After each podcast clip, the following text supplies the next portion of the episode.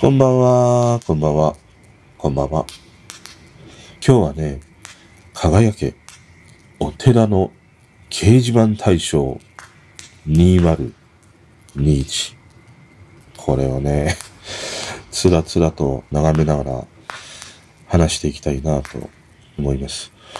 このね、お寺の掲示板大賞っていうものね、あの、この前ミーティングをしていて、いや、こういうのがあるんだっていうふうに初めて知ってね。どういうものかというと、主催がね、公益財団法人仏教伝道協会というところがやっていて、何かっていうと、あの、よくお寺の前にさ、こう、習字とかで書かれた、そのお寺の今日の一言みたいなものがあるでしょ？それを募集して、その年のなんか良かったなという、そういうね、えー、お寺のその掲示板の言葉に対して書をね、申請するというね、ものですね。で、これは2023年、今年も募集があって、もうすでに終わってしまったんだけども、9月の30日までね、募集されたものが、12月の中旬ぐらいにね、発表されるというものですね。で、まあ2023年だから、本来であればさ、2022年を振り返るというものがいいんだけど、あの、この間ね、手に入れたレコーダーで撮っていたら、録音ね、されていませんでした。1時間 1時間近く話したんだけど、録音されていなくて、で、もうげんなりしてしまってね、昨日の今日ということなので、えー、まあ一回ちょっと見てしまったものは、もうね、変な先入観が入ってしまうから、パッとね、初めて見るものに対して話をしたいなというのがあるので、2021年、それのね、入賞作品を振り返りながら話したいなと思います。えっ、ー、と、2021年の、まあ、いくつか賞があるんだけども、え、対象からいくとちょっとつまらないので、まあ、佳作というか、そういうものからね、見ていきましょう。まずね、笑い飯哲夫賞というのがあるんだね。この笑い飯の哲夫という人ってあの仏教をあの大学で今教えてたりするぐらいなんじゃないかな。ちょっと意外な経歴がね、面白いなという、この笑い飯哲夫賞というね、ものですね。私の物差しで問うのではなく、私の物差しが問われる。なるほど。私の物差しで問うのではなく、私の物差しが問われるっていうことか。まあ自分の感じている、まあ様々世の中に溢れている言葉というものが、一見自分の正解と思える言葉に溢れているんだけど、でも案外そういうものは他人から見たらね、その人のそのものの見方とかね、考え方というものが日々見られているということか。もうこれはさ、ヤフーコメだな。ヤフコメに当てはめたいな。うん。で、好評。僕自身が審査員を務めることが多くなったせいか、この言葉が心に刺さりました。というね、ことですね。うん。まあ、わかるね。この気持ち。で、次がね、寺子屋ブッダ賞というね、ものですね。磨いても磨いても光らなかった。でも腕力がついた。磨いても光らなかった。でも腕力はついた。俺も子供の頃ってさ、まあ駅でも何でもそのエスカレーターよりも、いや、俺が駆け上がった方が早いぜぐらいの勢いで、うちの方ってあの、地下鉄がめちゃくちゃに駅が深かったんだよね。だから、まあ下りも上りもエスカレーターがついてるんだけど、もうどうかな。中学生ぐらいまでっていうのは、階段でね、あの、駆け上ったり、降りていったりしてたんだよね。エスカレーターよりも、いや、俺の脚力の方がすごいからっていうことでね、やっていった結果、なかなか俺ね、足も速くなったし、ジャンプ力もすげえあったし、本当にその階段の上り下りで、自然とこう鍛えられたっていうね、ものがあったりしましたね。別に階段の上り下りをね、しているから、なんか自分が輝こうというものではないんだけど、でもそういう日々の研鑽みたいなものが、やっぱり積み重なっていくとね、あの、あっと、パッとさ、ね、光り輝くものなんてないわけだから、やっぱり毎日のね、その、積み重ねみたいなものが大事だよなっていうことだよね。で、好評。ありたい自分の姿に振り回されるのではなく、自分をありのままに見つめることから希望を見つけ出す。この姿勢で生きていきたいものです。人を育てる立場の人には、ぜひ胸にしまっておいてほしい名文です。というね、ことですね。なるほど。うん。まあ、わからなくはないけれども、なんか、なんかすんなり入ってこないのは、なぜなぜ？この言葉はいいなっていうふうに思ったかな。うん、まあ、この、この人を育てる立場の人には、ぜひ胸にしまっておいてほしい名文っていう、この感じが、ちょっとねっていう、ちょっと押し付け感があるかなという、昨日のね、あの話ではないんだけど、うん、まあ言葉はいいね。で、次がね、お寺の窓口賞ということでね、もう保険の窓口みたいな感じだね。小さな継続、大きな実り。なるほど。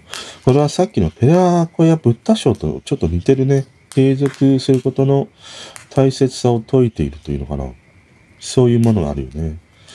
小さな継続、大きな実り。まあこれは100円玉貯金みたいなもんだね。俺はね、500円玉貯金をしてたりしたんだけど、コロナの前に、えー、開けちゃった。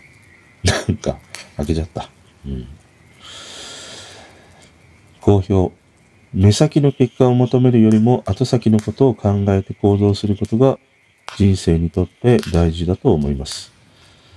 因果因縁は小さなことをコツコツと行い大きな結果につながる。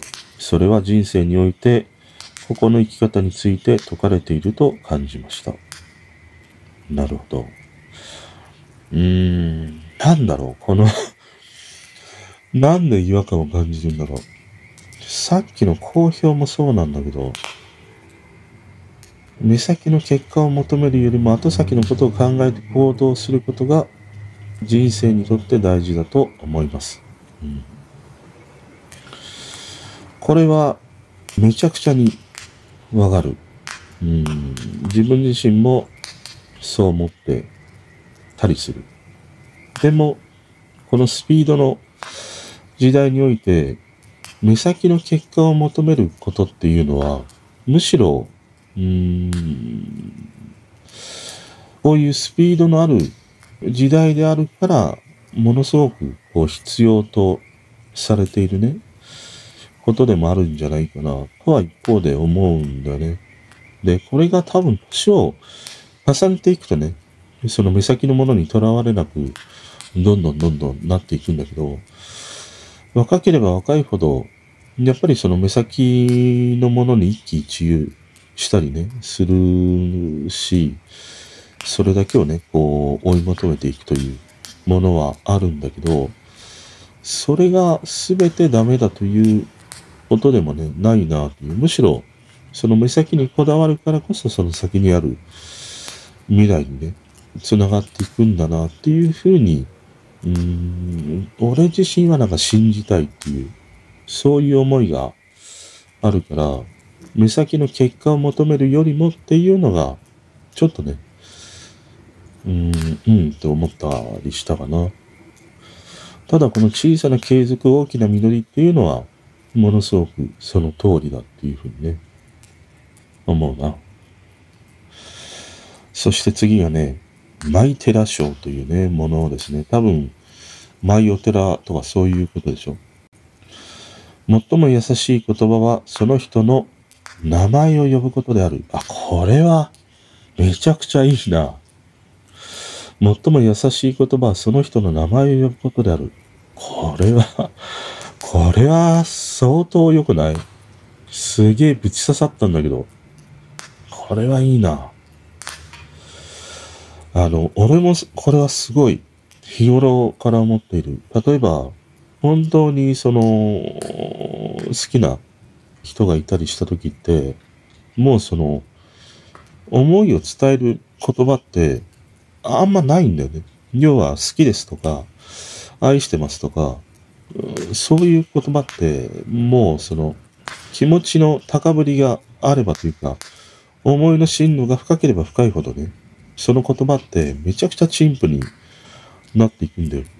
で、俺はたどり着いたのは、やっぱりその、相手の名前を呼ぶことだっていうふうにね、思ったんだよね。だから、好きですとか、愛してますっていう言葉ではなくて、とめことか、つ、つるこうとか、ね、そういう感じ。いいでしょ？た、ためこっていう、そういう感じで。この言葉はいいね。最も優しい言葉はその人の名前を呼ぶことである。もうこれは、親子関係においてもそうだし、もうすべての人間関係において、ものすごい思う。うん、これはいいな。今のところ、今のところ俺のナンバーワンだな。好評、オンラインが流星となり名前を呼ばれることが少なくなったこの一年。リアルコミュニケーションが少なくなったことで失われたものの一つが、名前を呼ばれるということではないでしょうか。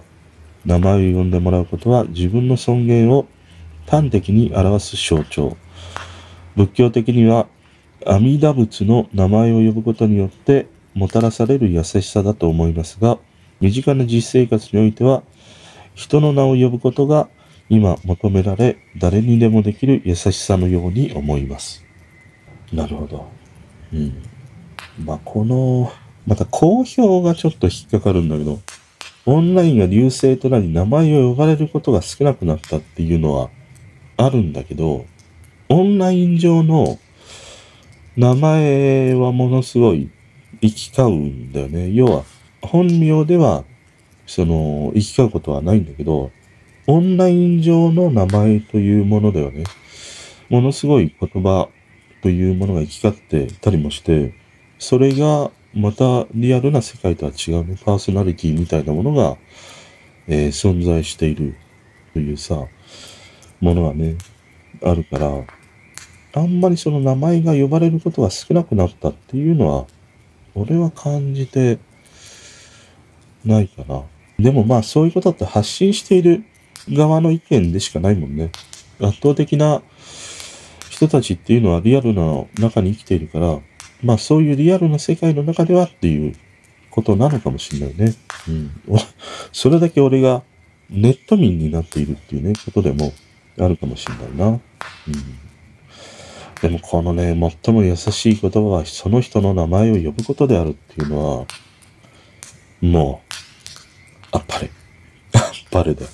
これはすごくいい。で、次がね、フリースタイルな僧侶たち賞というね、ものですね。えー、まあ、海外の人が書いているのか選んだかな、のかな。うん。一人じゃ寂しい、二人は煩わしいというね。なるほど。これは女という字にも似てるよね。女が三人集まると、かしましいというさ、ちょっと似てるね。一人じゃ寂しい、二人は煩わしい。これはね、うん、わかる。俺もね、罰が一個ついてるからさ、一人じゃ寂しい時もあるんだけど、二人は煩わしいっていうのは、夫婦生活においては、もうね、たた、たた、たたたたたたる。うん、本当に。好評、寂しいのは人間の欲求のスタートではないかと思う。寂しいから求め、手に入るも思うようにならず、煩わしい仏教のすべてが詰まった言葉。ただこの言葉を見て、連想するのは熟年離婚。一人で寂しい夫と、二人が煩わしい妻。世界。うん。なるほど。これはいいな。寂しいは人間の欲求のスタートではないかと思うっていうのは、ものすごいあるよね。うん。いわゆるそのかまってちゃん系の女の子とかさ、そういう人たちって、やっぱり寂しいからかまってほしいっていうものだよね。で、それによって、様々な行動に突き動かす原動力になっているというね、ものもあって、まあ、いい面もあれば、悪い面というものもね、多々あるんだけど、多々が多いな。多々が多いな。うん。まあ、やっぱりこの一人じゃ寂しい、二人は煩わしい、三人よると派閥ができるみたいなさ、感じだね。でも、うん、その、まあ、いいや。いや、話そうと思ったけど、いいや、長くなるから。次はね、彼岸寺章っていうのかな？彼岸寺章っていうのかな？いがみ合う世界から拝み合う世界へ。これはもう仏教伝道協会ならではというね、言葉ですね。いがみ合う世界から拝み合う世界へ。好評、金森、なんて読むんだろうな。ちょっと読めないな。の言葉。いがむと拝む。たった一文字で全く正反対の言葉になるんですよね。コロナ以降分断がさらに加速しているようにも感じられますが、人と人とが互いに敬い合える社会を、まずは自らの身の上から実現していきたいものです。というね、ことですね。うん。本当になんかお寺で説教されているような感じがね、します。で、次がね、文化時報賞。金を振り向かないはずのマスク越しに余計なことを言い、消毒したはずの手がいらんことをする。金を振り向かないはずのマスク越しに余計なことを言い、消毒したはずの手がいらんことをする。まあね、ちょっとこれをパッと読んで思ったのは、いや、俺、俺のこの浅ましさというのかな。単純になんか、痴漢しているような、そんなシーンをね、想像してしまったりしたんだけど、好評。どんな余計なことを言い、何のいらんことをしてしまったんでしょうか。人間の業はコロナ禍でも変わりませんね。来年の年賀状に使わせていただきますという。真意がわかんないな。金を振り向かないはずのマスク越しに余計なことを言い、ここは分かった。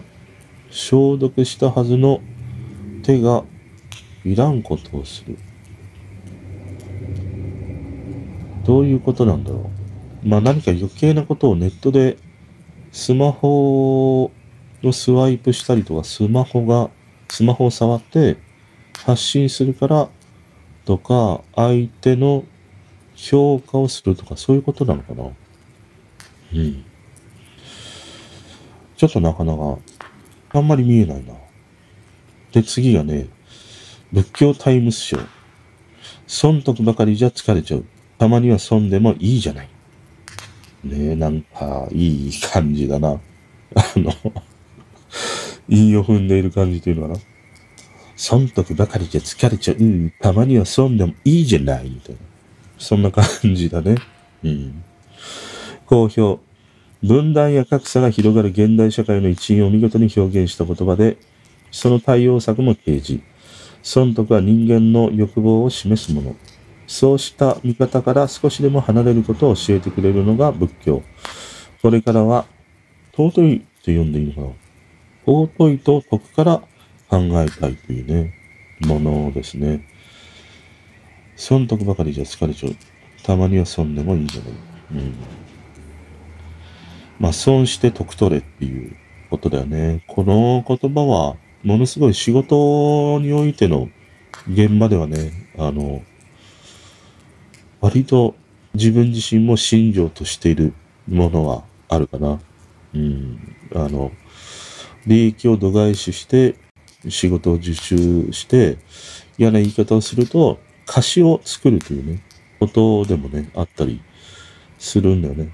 だから常にその利益だけを求めていくと、なかなかそれが継続しないからね、やっぱり時にはね、自らの身を削るようなね、ものの、えー、仕事の受け方、そういうものがね、あってもいいなとは思うな。で、次がね、中外日報賞。私の中には仏がいる。これはなんかシンプルな説得力があるな。私の中には仏がいる。あなたの中にも仏がいる。みんなの中に仏がいる。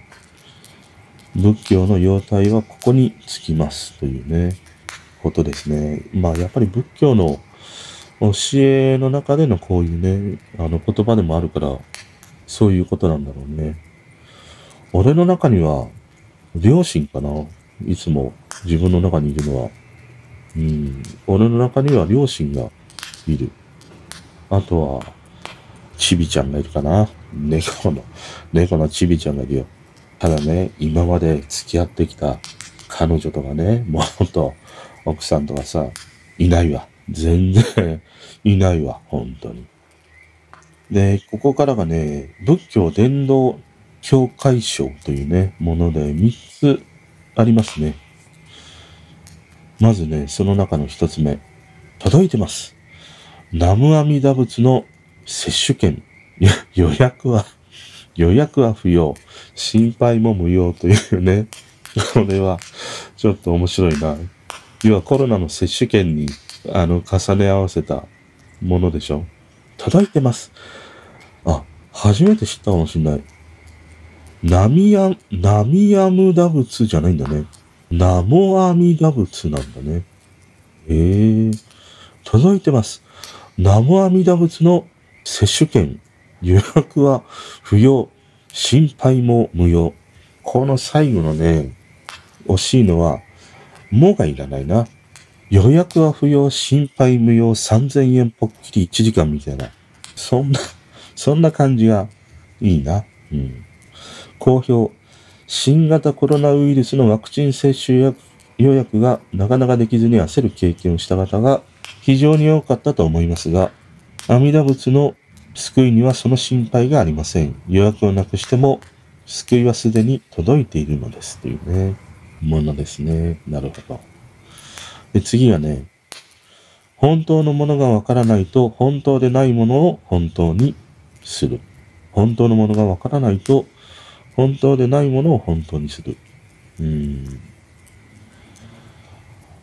ああ。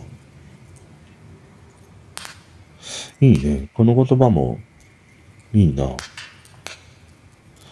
結局、無知ということは、あの、本物を見極められないとか、本物を知らずして、目の前にある現象とかね、言葉を信じてしまって、それを本物として捉えるっていうね、ものがあるんだよね。だから、知識であるとか考える力みたいなものがね、あの、必要だっていうふうに思うんだよね。うん。好評、安田理人氏の言葉。安田氏にとっての本当のものとは仏様の知恵です。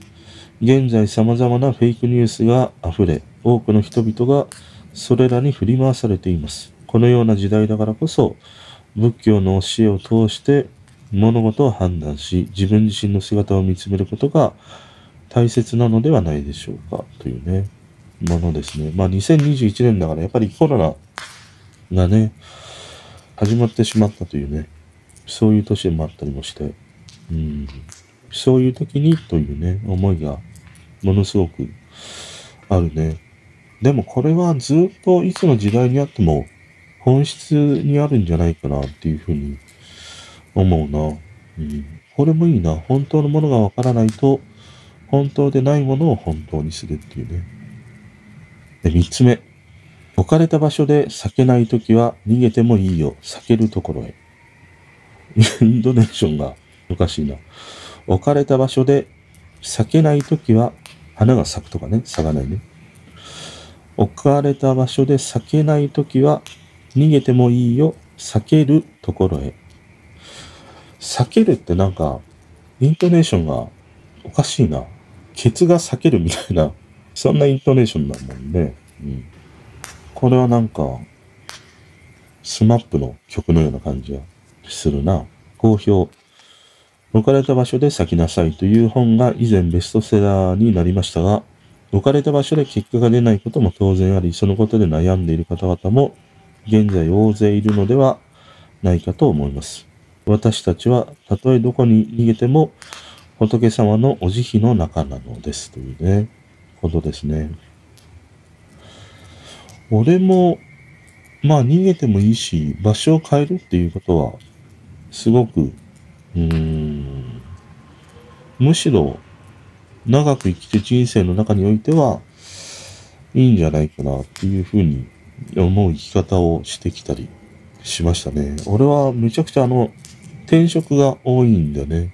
だから一箇所のところで、10年、20年っていうね、長さで仕事をしたことがないので、一番長いところで、8年、10年ぐらいか。ん？10年もないな。8年とかそれぐらいだったりしたんだけどね。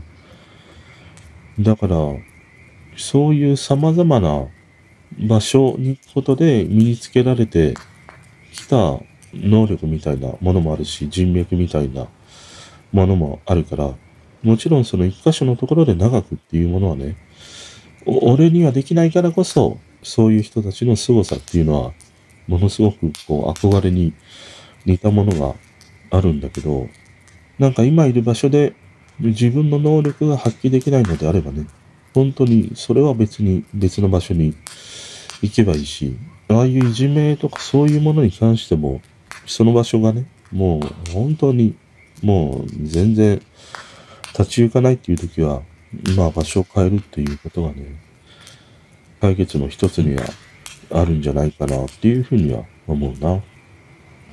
そしてね、いよいよ仏教伝道協会大賞です。じゃらららららららららららじゃん。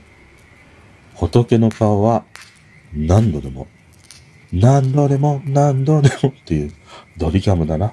うん。仏の顔は何度でもか。どういうことだろう。間違えた道に進んだ時にでも、仏様はいつもそばにいてくれるとか、そういう感じなのかな？仏の顔は何度でも、仏の顔は何度でもってどういうことが、どういう意味があるんだろう？仏の顔は何度でも、どういうことだろう？あんまりピンとこないな。仏教を知らないから、あんまりこの言葉はちょっとピンとこないな。なんだろうな。好評。仏の顔も、あ、そういうことか。仏の顔も三度までということわざが世間に完全に定着していますが、仏様はその程度で腹を立てるような方ではありません。阿弥陀仏は無限の慈悲を備えていらっしゃいます。仏の顔は三度までというより、仏の顔は何度でもの方が仏様の表現としては正確であるということを知ってもらいたいということで、今回対象に選ばれました。なるほど。へえ、あ、これは、いいね。うん。確かに仏の側も3度までってあるもんね。浮気も3回までは許しますみたいなことでしょ？そ、そんなことはないか。これはなんかものすごい救いになる言葉だよね。何度でもっていうね、ことで、やっぱり何回過ちを犯したとしても、このね、仏様というものは、こう、そばにいてくれる、見守っていてくれるというね、この仏教の教えの一つにあるんだろうね。この言葉は、いいな。対象だな。うん。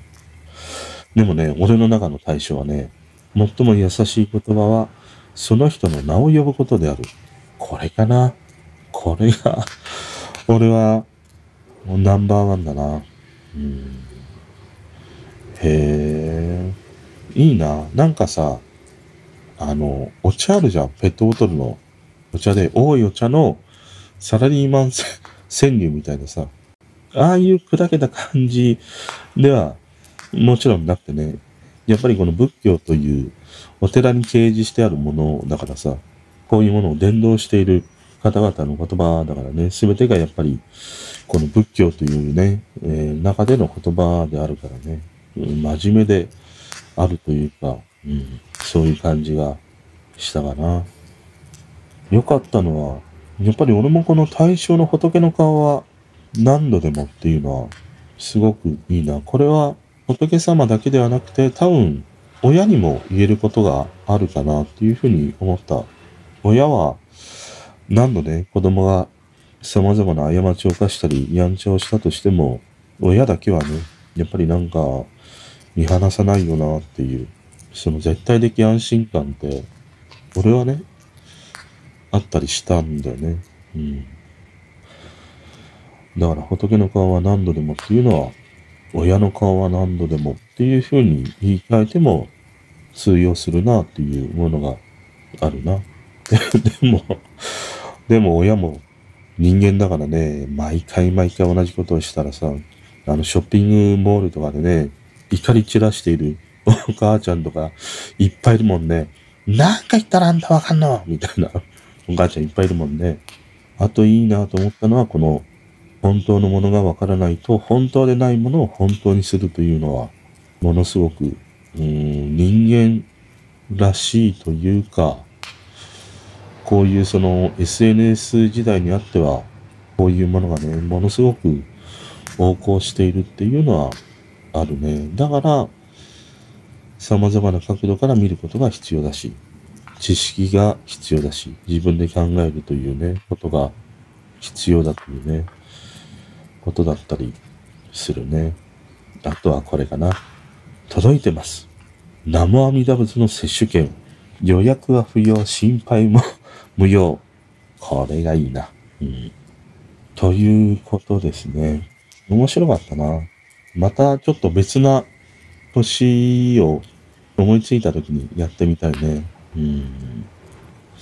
ちなみにね、2022年まあね、一回全部見て話してたりしたから、2022年の中でね、面白い、面白いなというか、いいなと思ったのが、ここより賞で、今日だけですよっていうのがあったの。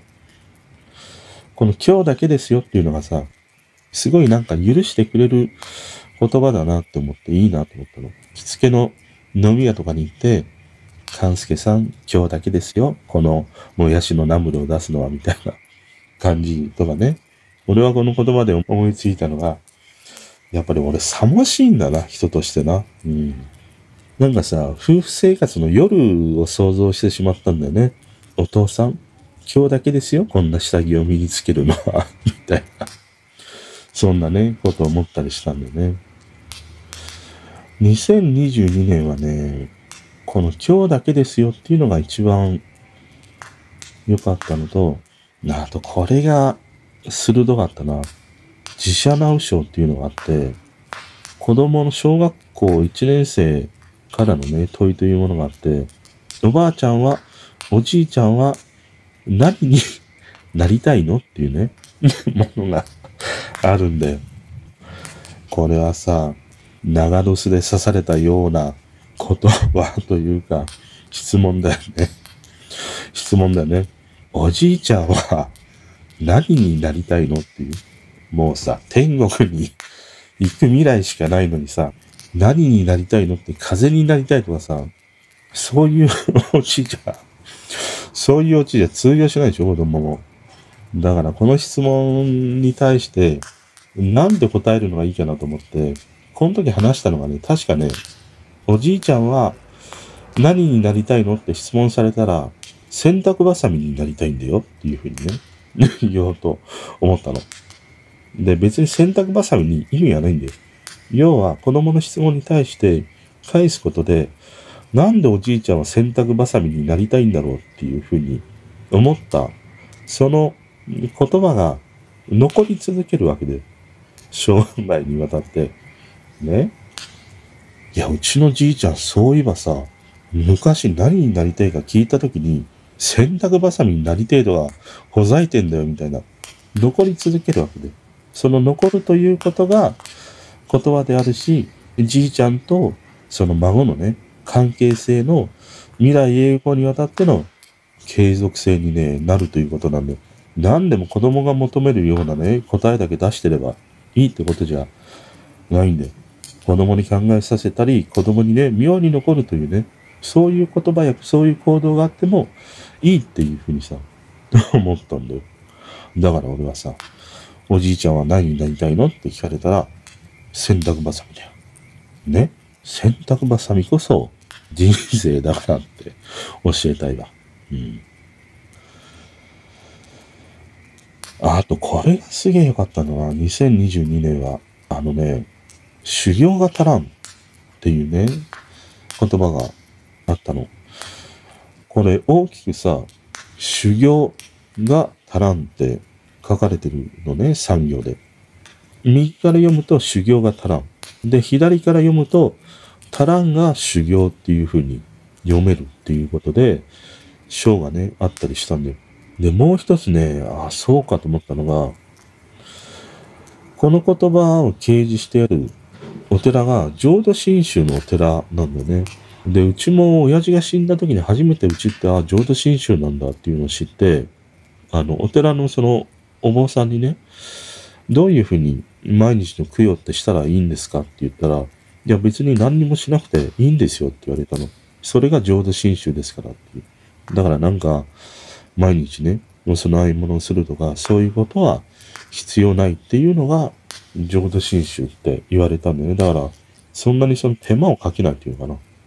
そういう教えだったりしたんだけど、その浄土真宗のお寺に掲示されているものがね、修行が足らんっていう言葉だからね、確かにそれは、ちょっとね、あえてその、浄土真宗の掲示されている言葉だからこそのなんか、こう、重みというか、そういうものがあるし、えー、読み方でね、修行が足らんっていう読み方もできれば、足らんが修行というね、この二通りの解釈というか、ものができるというものもね、すげえいい言葉だなって思ったりしたな。